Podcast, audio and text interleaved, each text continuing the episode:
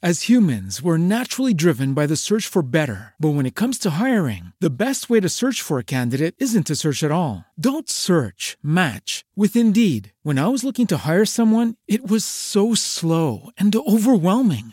I wish I had used Indeed. If you need to hire, you need Indeed. Indeed is your matching and hiring platform with over 350 million global monthly visitors, according to Indeed data, and a matching engine that helps you find quality candidates fast. Ditch the busy work. Use Indeed for scheduling, screening, and messaging so you can connect with candidates faster. And Indeed doesn't just help you hire faster. 93% of employers agree Indeed delivers the highest quality matches compared to other job sites, according to a recent Indeed survey. And listeners of this show will get a $75 sponsored job credit to get your jobs more visibility at Indeed.com slash podcast. That's Indeed.com slash podcast. Terms and conditions apply. Hey guys, it is Ryan. I'm not sure if you know this about me, but I'm a bit of a fun fanatic when I can. I like to work, but I like fun too. It's a thing. And now the truth is out there. I can tell you about my favorite place to have fun Chumba Casino. They have hundreds of social casino style games to choose from, with new games released each week. You can play for free anytime, anywhere. And each day brings a new chance to collect daily bonuses. So join me in the fun. Sign up now at chumbacasino.com. No purchase necessary. VGW Group. Void were prohibited by law. See terms and conditions. 18 plus.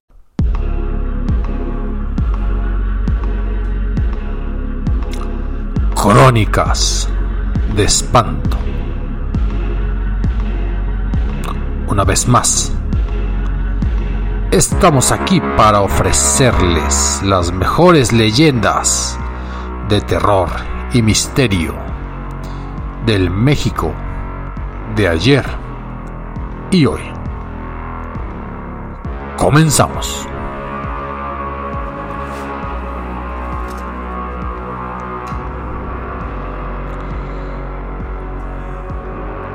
Y usted, estimado amigo, seguramente se habrá dado cuenta de que en tiempos de pandemia, las instituciones religiosas, principalmente de la Iglesia Católica, han ofrecido a sus feligreses la permuta, el aplazamiento, el cambio o la plena espiritualización del sacrificio que implica pagar una manda, muchas veces consistente en caminar a pie todo un trayecto o buena parte del mismo en la dirección correcta, es decir, el templo de la Virgen de Guadalupe, de la Virgen de San Juan, de Zapopan, del Señor de Chalma, etcétera, etcétera. Y ahora que la pandemia impide las concentraciones masivas, la angustia se ha apoderado de algunos de esos creyentes a quienes no les convence. La idea de intercambiar ese sacrificio, esa costumbre, ese sudor, ese olor, esos callos, raspones, rasguños y demás efectos del sacrificio de caminar 50, 100, 200, 500 kilómetros cargando una imagen o una cruz. Quizás debido a que han escuchado historias como las que yo aquí les ofrezco empezando por la leyenda de Tristán.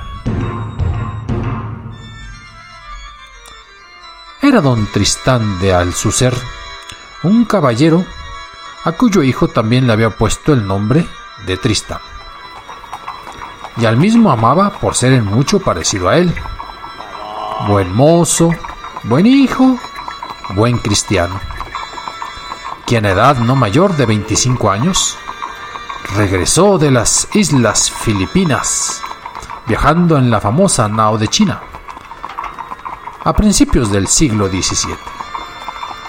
Claro, no tuvo mucho éxito en su empresa comercial por aquellas tierras y por lo tanto reinició su vida de comerciante en la Ciudad de México y estableció un estanquillo en el cual tenía puesta su esperanza de prosperar y del que por lo pronto se mantenía modestamente.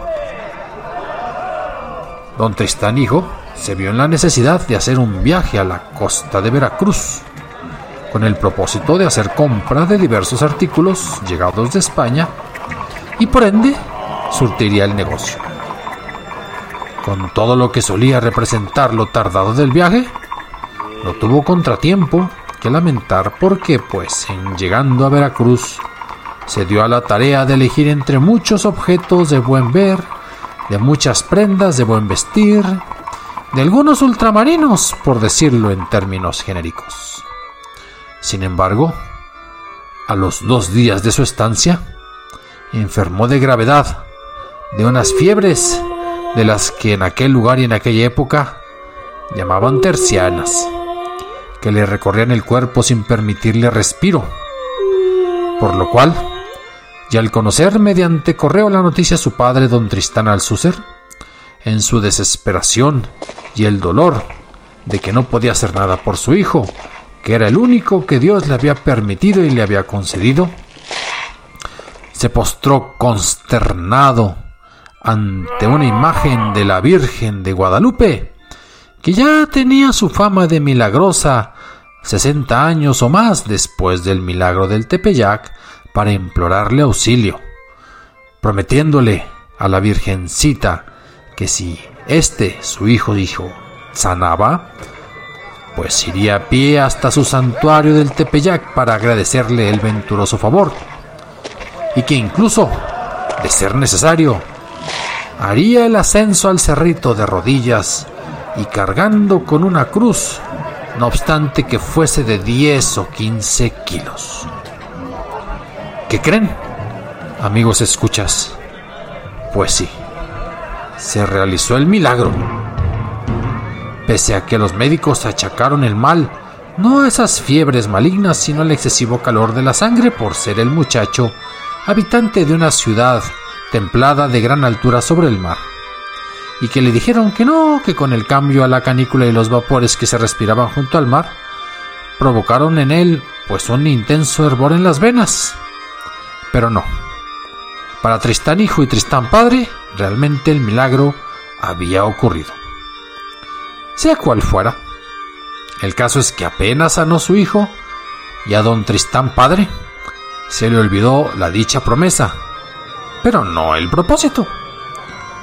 Algún día iría a la villa de Guadalupe tan luego como pudiese contar con mayor tiempo, pues estando de mejor talante, que los marcharan los negocios de mejor manera, porque por aquellas épocas no tenían buen aspecto. Él mismo se decía, estamos en los días malos para las ventas. Y don Tristán quien se catalogaba como buen cristiano, porque incluso Ufano contaba que tenía con la amistad de su ilustrísima don Fray García de Santa María, arzobispo de México, por lo que después de asistir a misa, en una ocasión se acercó a tan distinguido prelado para encontrar consejo respecto de su incumplimiento de la promesa. Le contó de la enfermedad de su hijo, de la promesa que hizo en silencio y en consternación a la imagen de la Virgen de Guadalupe y de la posterior sanación de su vástago misma que él seguía considerando un auténtico milagro. El obispo, bien conocido por Bonachón, y teniendo en consideración a su buen amigo, pues vaya que le dispensó la promesa ya que según tenía por bien sabido el obispo, la Virgen de Guadalupe se distinguía más por su generosidad y el amor que le tenía a todo buen cristiano. Por lo que seguramente con ese amor virginal y de madre le dispensaría a don Tristán el trayecto al cerro. Así pues, el padre salió muy satisfecho con esa entrevista.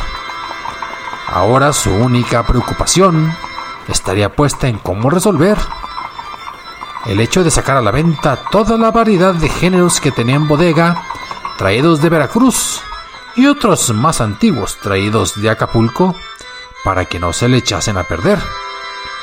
¿Por qué? La humedad y el salitre ya resumbaban pisos y muros, tanto en su bodega de Veracruz como en la Ciudad de México. Y ese mismo año de 1604, año del Señor, el arzobispo Fray García se encaminó, según su costumbre, en un día del mes de mayo, para oficiar misa en el santuario guadalupano, como cumplidamente lo llevaba a cabo cada mes en esa fecha, sea que hubiera lluvia, relámpago o excesivo sol y calor. Pasó la mayor parte del día en el santuario y un buen tiempo en santa meditación, pero ya para el atardecer abordó el carruaje y estaba de regreso en lo que era la Ciudad de México, todavía rodeada del lago, cuando la noche ya había caído. Eran las sombras lo que lo acompañaban por el camino. Y sucede que al entrar por la calle de San Andrés, encontró a don Tristán, padre Tristán Alcúcer, que iba con mucha preocupación hacia el norte, por lo que el arzobispo, un tanto extrañado, mandó a su cochero detener en el acto a ese carruaje para preguntarle a su buen amigo a dónde iba tan deprisa. Voy a cumplir con mi promesa, por la que Dios me habrá de demandar y por la que no perdonará mi tan gran olvido. Ruegue por mi alma, fray García, y guárdese de fe mentiras sabiendas, respondió don Tristán con una voz cavernosa y grave, que le retumbó al fraile en el pecho y en lo íntimo de su carroza, mostrando con una última claridad del día un semblante pálido y las cuencas de Tristán hundidas como si fueran de un difunto. Cuando Fray García buscó con la mirada a su amigo, de pronto parecía haberse esfumado y aunque el anuncio de las sombras de la noche cubría gran parte de la calle, no estaba tan seguro de haberlo perdido de vista como una aparición. Por lo que impresionado y temiendo lo peor, cambió el rumbo de su caleza. Se dirigió de inmediato a la casa de don Tristán Alcúcer, rogando a Dios que no fuese lo que vio, lo que mucho temía que había pasado. El carruaje saltaba entre los bordos de la callejuela tan mal emparejada y peor empedrada que por cada hollanco de las ruedas del coche salían almorranas de su ilustrísima porque rebotaba sobre la dura madera del asiento, de aquí para allá y de allá cuyá, quedando un tanto adolorido por esos instantes en que la carroza le dispendaba tremenda penitencia. Mas no era esa su preocupación que en sus oraciones, por lo más que se le iban a rogar al cielo, que encontrase en buena salud a su gran amigo Tristán, y que la espantosa visión solamente fuera eso, una visión, y no el ánima de don Tristan. Sin embargo, al entrar en la casa de don Tristán, padre, encontró a su amigo tendido sobre la cama, las manos cruzadas y atadas sobre el pecho, teniendo entre sus dedos un Cristo de oscuro metal y ya rodeado el cuerpo por el resplandor de cuatro cirios, y al pobre hijo al pie de la cama, llorando consternado la muerte de su amado padre. El prelado cayó de rodillas, aterrorizado y con gran aflicción, para orar por el alma de don Tristán, su buen amigo, y arrepentido por haber encausado tan mal su consejo de que postergara o que incluso olvidara momentáneamente pagar la manda. Y es que dicen los que platican por las calles que las promesas que hace un buen cristiano y un hombre de bien debe de cumplirlas sin dilación, porque en ello puede irle la paz del alma, y después de muerto puede errar por este mundo, penando la condena de haber fementido a Dios promesas falsas. Así es que si usted, amigo escucha, vive en la Ciudad de México y camina por la calle que lleva hacia el norte, directo a la villa, calle República Dominicana, y de madrugada, estando crudo o bien cocido, se encuentra con un peregrino que carga con una cruz metálica por su espalda, puede que sea el ánima de Tristán. Escriban, opinen, asientan, disientan. Cooperen. PayPal crónicas de gmail.com y también es mi correo para que ustedes se comuniquen con un servidor. Y ya saben, todos los domingos, comenzando la semana y cayendo el sol, tendrán más leyendas de terror, misterio y crimen nacional. Hasta la próxima.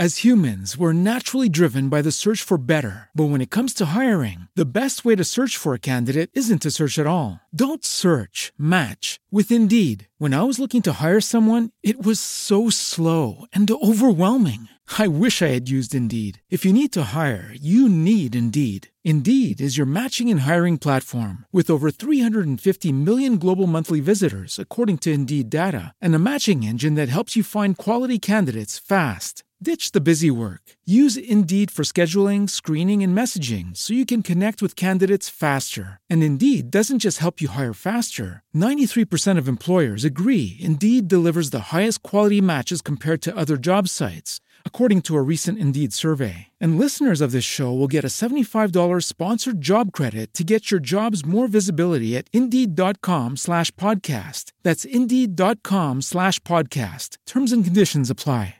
With Lucky Land slots, you can get lucky just about anywhere. Dearly beloved, we are gathered here today to. Has anyone seen the bride and groom? Sorry, sorry, we're here. We were getting lucky in the limo and we lost track of time. No, Lucky Land Casino, with cash prizes that add up quicker than a guest registry. In that case, I pronounce you lucky. Play for free at LuckyLandSlots.com. Daily bonuses are waiting. No purchase necessary. Void where prohibited by law. 18 plus. Terms and conditions apply. See website for details.